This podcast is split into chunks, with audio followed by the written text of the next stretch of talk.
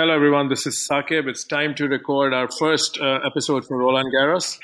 The first is in the books. And I have two good friends who are joining me to do this wrap-up. Andrew Burton from Houston and Susie Reed from UK. How are you guys? Good, thank you. So, yeah, it's kind of a rich day, and it's already in the books and a lot to cover. So, Susie, let's get right into the action. The defending champion is not there anymore. Jelena Ostapenko is out. Did you catch some of that match? And what are some of the takeaway points from that match for you? I did catch some of that match, and I have to say that this has been a Sunday full of surprises. I think it's always a very tough schedule starting on a Sunday. They've come into the tournament, they're besieged by the press. She would have found that very new, very different experience as defending champion. She probably didn't get a lot of time for herself to actually settle into the surroundings. She hasn't come in with a huge amount of consistent form. And she played someone who is solid, who's got a very nice clay game, but on paper was theoretically not going to give her any problems. The match should always have been on Penko's racket. But what happened today for me is that her nerves won and the pressure won and her racket was unable to perform. We saw very, very slightly similar situation with Svitolina in her opening set, but she was able to draw on the form that she came into the tournament with, the muscle memory there, the confidence was there. Ostapenko wasn't able to draw on that, and she became really quite static on court. And Kozlova played extremely steadily, extremely well, and Penko is out. Yeah, it is. I guess when you're coming in a defending champion, it is still a foreign feeling. She's a young player. I'm sure she'll rebound and learn from this. But there were a couple other young players, Susie, in both draws, who've had this tag of being favourites at majors for quite some time. And they have performed really well outside of majors. No secret, Sasha Zverev and Elina Svitolina both won today. What's your take on those matches if you get a chance, and how do you see their next matches? I watched the Svitolina match. Tomljanovic came out very, very fast. She is a very fast starter. Svitolina looked like she hadn't quite finished her cup of coffee. She hadn't found her range. She hadn't found her depth, which is something that she had really, really shown to us, particularly in Rome, really hitting those lines as Azarenka has always shown us how to do. And interestingly enough, when it got to 5-2, and I think that Ailsha was serving for that set, I said to myself, Elena's going to win this 7-5, probably 6-2. And she just started opening up. She started hitting through the ball. She started opening up her shoulders. And it was as if she'd actually started the match again. And she reset, as I said, all the confidence that she brought with her from Rome, it came through, and she actually then wrapped up that match pretty quickly. It was really never in doubt. She had one set point against her. As soon as she saved that, she was never in danger again. So that was a good result for Svitolina. The first rounds are always a potential banana skin for me. The most important thing is just to win them. It actually doesn't matter how you win them. Just get through that first round. And Penko was unable to. She was unable to find a way, whereas Svitolina was. And Andrew, same for the men. Zverev was pretty comfortable in his scoreline. I don't know what part of the match you got a chance to watch, but he was convincing. Yeah. I did not see Zverev play. I was scoreboard watching at that stage. Focused more on Nishikori, who, as Susie said, will be very pleased to have come through a first round match which could have gotten interesting. His opponent was ranked 304 in the world, a French wild card, a fellow called Jeanvier. And Jeanvier had I think 8 break points, and I don't think he converted any of them. Nishikori went through in straight sets, didn't look entirely comfortable, but as Susie said, you go into the locker room, first round, straight set, seeded, you feel pretty good about that. Another player who we're going to have to start calling a veteran now, it seems a bit odd, who also is in the locker room with a victory as a top speed is David Goffin, but he had a completely different experience playing against Robin Haase. And I think both Susie and I watched a bunch of that match. Haase went out to a quick 2-sets-to-love lead. Goffin looked under the cosh, turned around the third set, and then things got rather interesting, first of all with the light and then with the trainer. Yeah, it's kind of interesting. If you haven't followed that match, there's a lot already on Twitter about that match, how when Haase was leading and then quickly when the Goffin comeback started, Haase was complaining about something or the other, even it wasn't supposed to be that dark yet, because sunset in Paris, I think was, I just checked, was 9:40, and they can easily play till 9:30, and they have in the past. There was a very infamous Roddick Monfils match where it got really dark, and there have been many instances when players have, especially the seeded players, have pulled their weight and they have tried their best not to, for the match to continue. So Susie, your take on Haase, you think there was some legit injury concern there for what you've seen? I don't know. The discussion we were having before we started recording is that I believe that Hassan came in with a possible slight niggle. Now, whether it was groin or whether it was shoulder, I don't know. He kept saying that the trainer wouldn't agree to treat him or whatever. But I felt like Andrew that he needed to come out and make a very, very quick start. And then when things started going against him, and he probably realised that physically he was running out of steam, you know, when he looked at his physical situation internally and then he looked at the light, maybe he felt that he could actually possibly delay things. But I think that was slightly blowing into the wind. I think he realised that he had run out of steam by that point. Whether he had a genuine niggle, I don't know what he said in press. Did he actually say that he had a genuine injury in press? He talked to the trainer who declined to treat him, and that he'd had issues with the trainer at the US Open. And so he was definitely trying to get across that, from his perspective, he was hard done by. Yeah, so slight delaying tactics, but I think I would agree that there's no, with you, your words, Andrew, there's no sharp practice there. I think it's just, you know, genuine in the moment suffering. What can I do to try and possibly either get this match, you know, delayed till tomorrow, or can I actually get some comforting psychological treatment on court?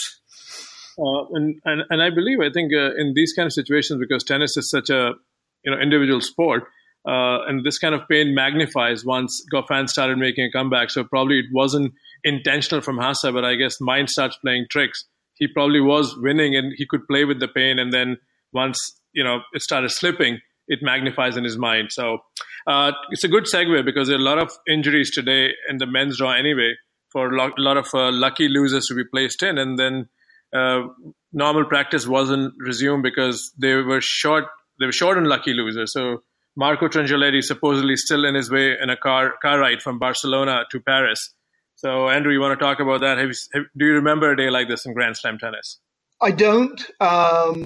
Now, we've only had a few of the lucky losers play so far. We've had Mohamed Safwat, who's I think just delighted as an Egyptian representative and to play on Chatrier against Dimitrov. We also had a German called Otter who went down to the Italian Berrettini. The Trungelliti story, I think somebody has to make a movie about that. I think that there has to be a story about driving from Spain through southern France to get to Chatrier in time, and then things have to go wrong. I'm really looking forward to it being an Oscar winner in 2020. But this is really the consequence. Yeah, Roland Garros or bust. Exactly. It would be fantastic.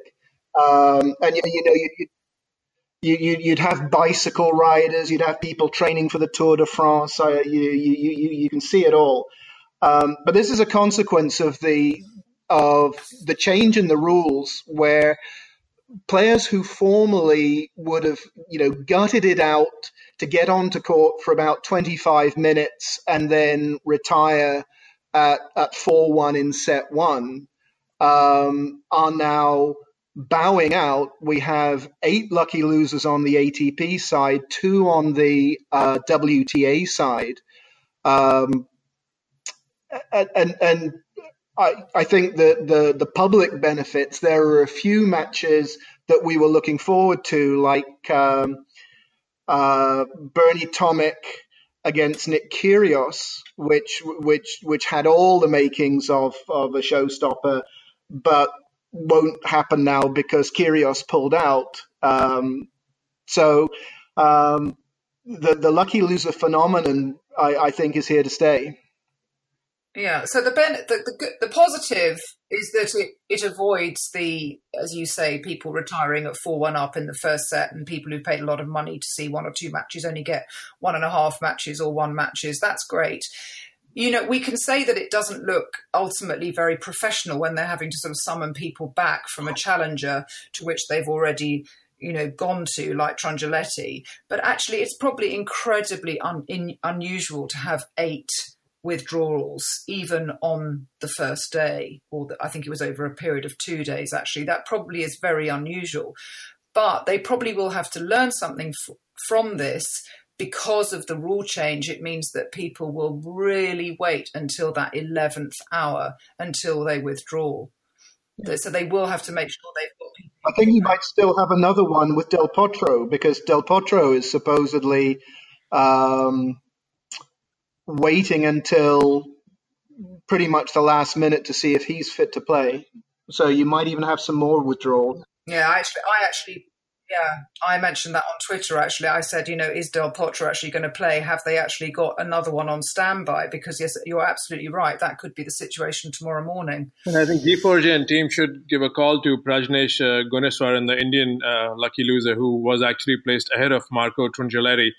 But he had already, I think, fled or driven to Italy to play a challenger. So maybe he should be coming back to keep in tab on Del Potro, because we haven't had 2 Indians in our main draw in a long, long time.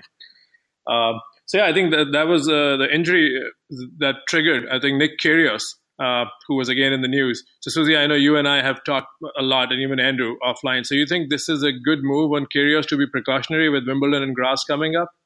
Well, he actually himself said that. He actually went online and said that he said it was a very, very tough decision.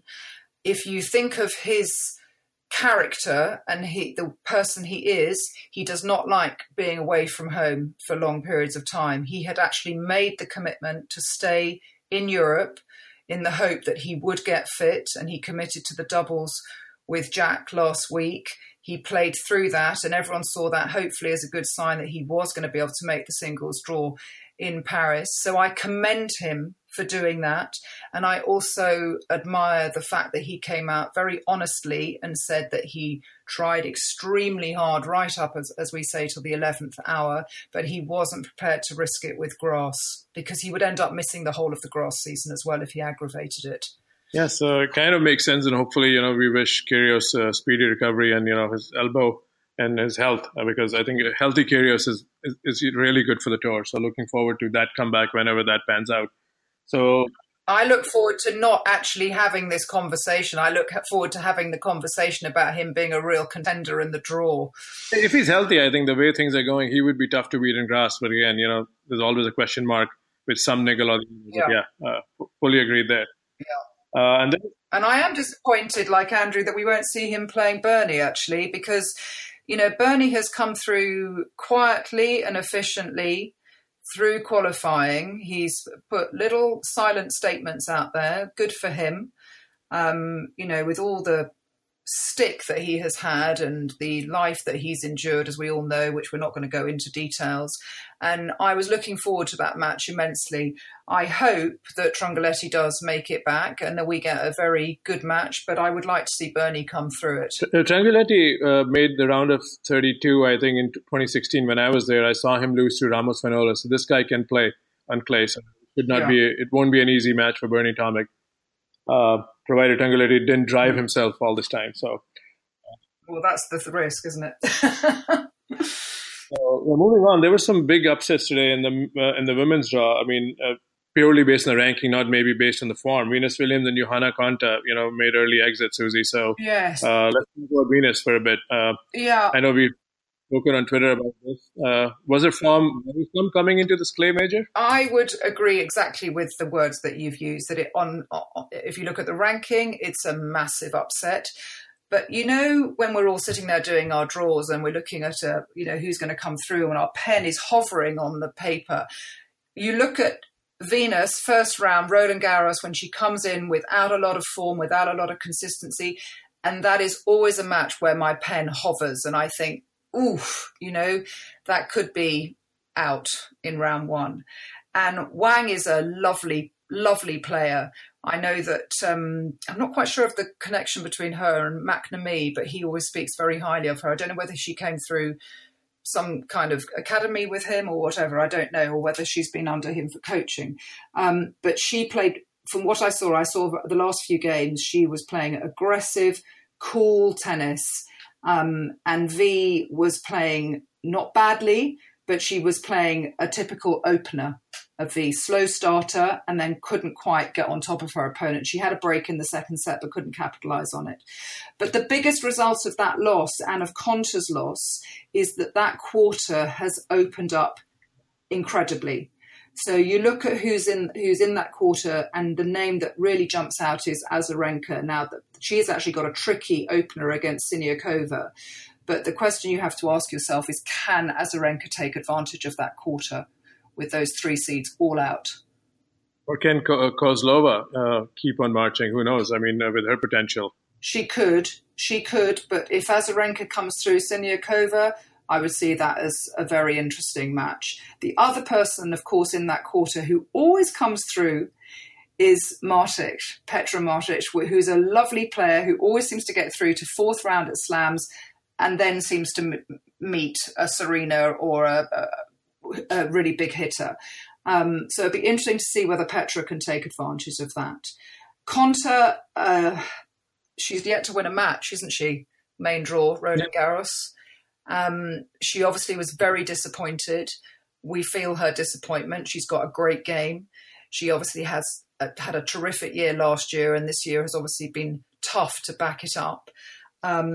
I listened to a lot of commentary from Marion Bartoli today, who said, you know, she confirmed, obviously, she's got this fantastic game, but the fantastic game has to be slightly more consistent on clay. You know, don't go for that line if you're not feeling your timing, when you can actually just trade down the middle for a bit and just expect that one more ball to come back and then just go for your opening when you see it. She had moments and pockets of brilliance today, but overall she was inconsistent.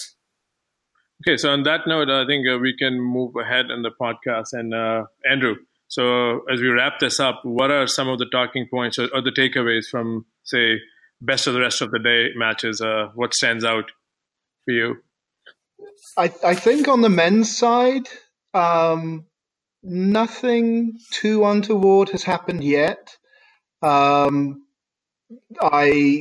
also haven't been any epic matches yet on the first day. Although I did see poor Nishioka taking on Verdasco in the last two games, desperately dealing with cramps, and apparently he led 5-3 at one stage. So a bit of a shame for Nishioka. You know, with the state of the ATP side of the singles is waiting for Rafa.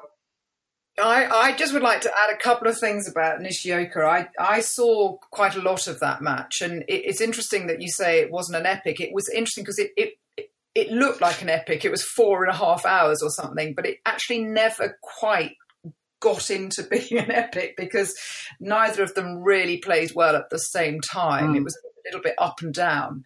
But I actually, once Nishioka has come out of his ice bath and his massage or whatever, he needs to be very, very pleased. He was, you know, he had a terrible knee operation and he was out for nearly a year, Saqib, is that right? Yeah, almost a year, yeah. Exactly. So to get back to that stage and to be able to come through that five-setter, albeit on the losing side, he has got, when he recovers, to really feel good about his tennis going forward. And then for me, I mean, going back to your comment about best of the rest, I can't not mention Klizan because he was the star of qualifying. He had the biggest following in qualifying, the rowdiest, most noisy fans. And he's a dangerous floater. If I may add, I mean, some of the, because we didn't get all court coverage like we get in other slams because Tennis Channel Plus is an app that you need to subscribe, so we can talk about that later. So the 2 5-setters that I got a chance to watch were involving both young Americans. I think Donaldson finally We've been talking about he went to Europe. Instead of playing in Houston, he played Monte Carlo and a full schedule. Didn't win a lot of matches till Geneva. But I guess something, I think, clicked there. All the work and the time he spent in Europe helped him get the better of, I think, talented Chilean Nicolas Jarry. And then on the flip side, Taylor Fritz, who's made some strides under Paul Anacon, I think lost to Guido Andreozzi. He's someone who's been doing really well on the Challenger Tour, and I expected him to make a presence in Roland Garros last year. But finally, I think Andreozzi had his moment under the sun, or actually under fading sun. And then, of course, last but not the least, Luca Puya only saw the match point. But this was a match, like Susie, we've talked a lot about. Him and Medvedev, they both had won just one match apiece coming into this. And we all know Puyi is much talented and can play on clay. But a lot of times in these kind of situations, when you are trying to stop bleeding, trying to end a losing skid, I think this was a very important win. I think he may draw some confidence and may keep the date with Zverev. They both have to win one more match, though.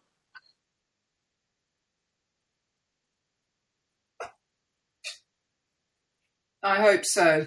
Can I briefly mention another Frenchman, actually? One of the most satisfying wins for me, and I think he now plays Goffin, was Moutet, who beat Karlovic.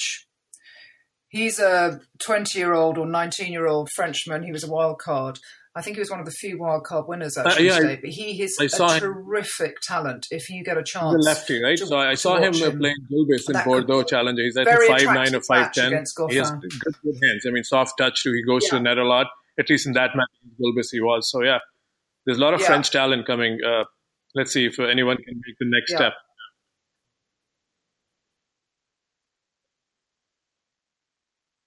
A lot. Yes. Yeah. And then briefly, because before you move on to tomorrow, I just wanted to mention two other WTA winners today. Kontaveit, who obviously for a lot of people, she is a dark horse. I think a lot of people will have chosen her as someone who could possibly go far, who could cause a few upsets. She actually had to come through quite a spirited challenge from Brengel today, but she kept her head and she came through that in three tough sets. And then the... very quickly, just to interject with Stevens, who wasted no time and no energy coming through her match, which was great to see. And then Kuzmova is just another one to keep your eye on. She was junior US Open runner-up. Right, so I think we covered quite a lot in 22 minutes. Any particular match that you both are looking forward to tomorrow, and just if you want to make a call, how that match is going to go?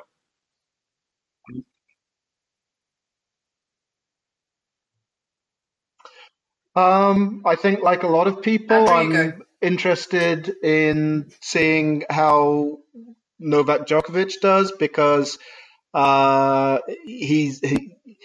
he seemed to have arrested the downward trajectory. I think he got a pretty favorable draw against the Brazilian Dutra Silva.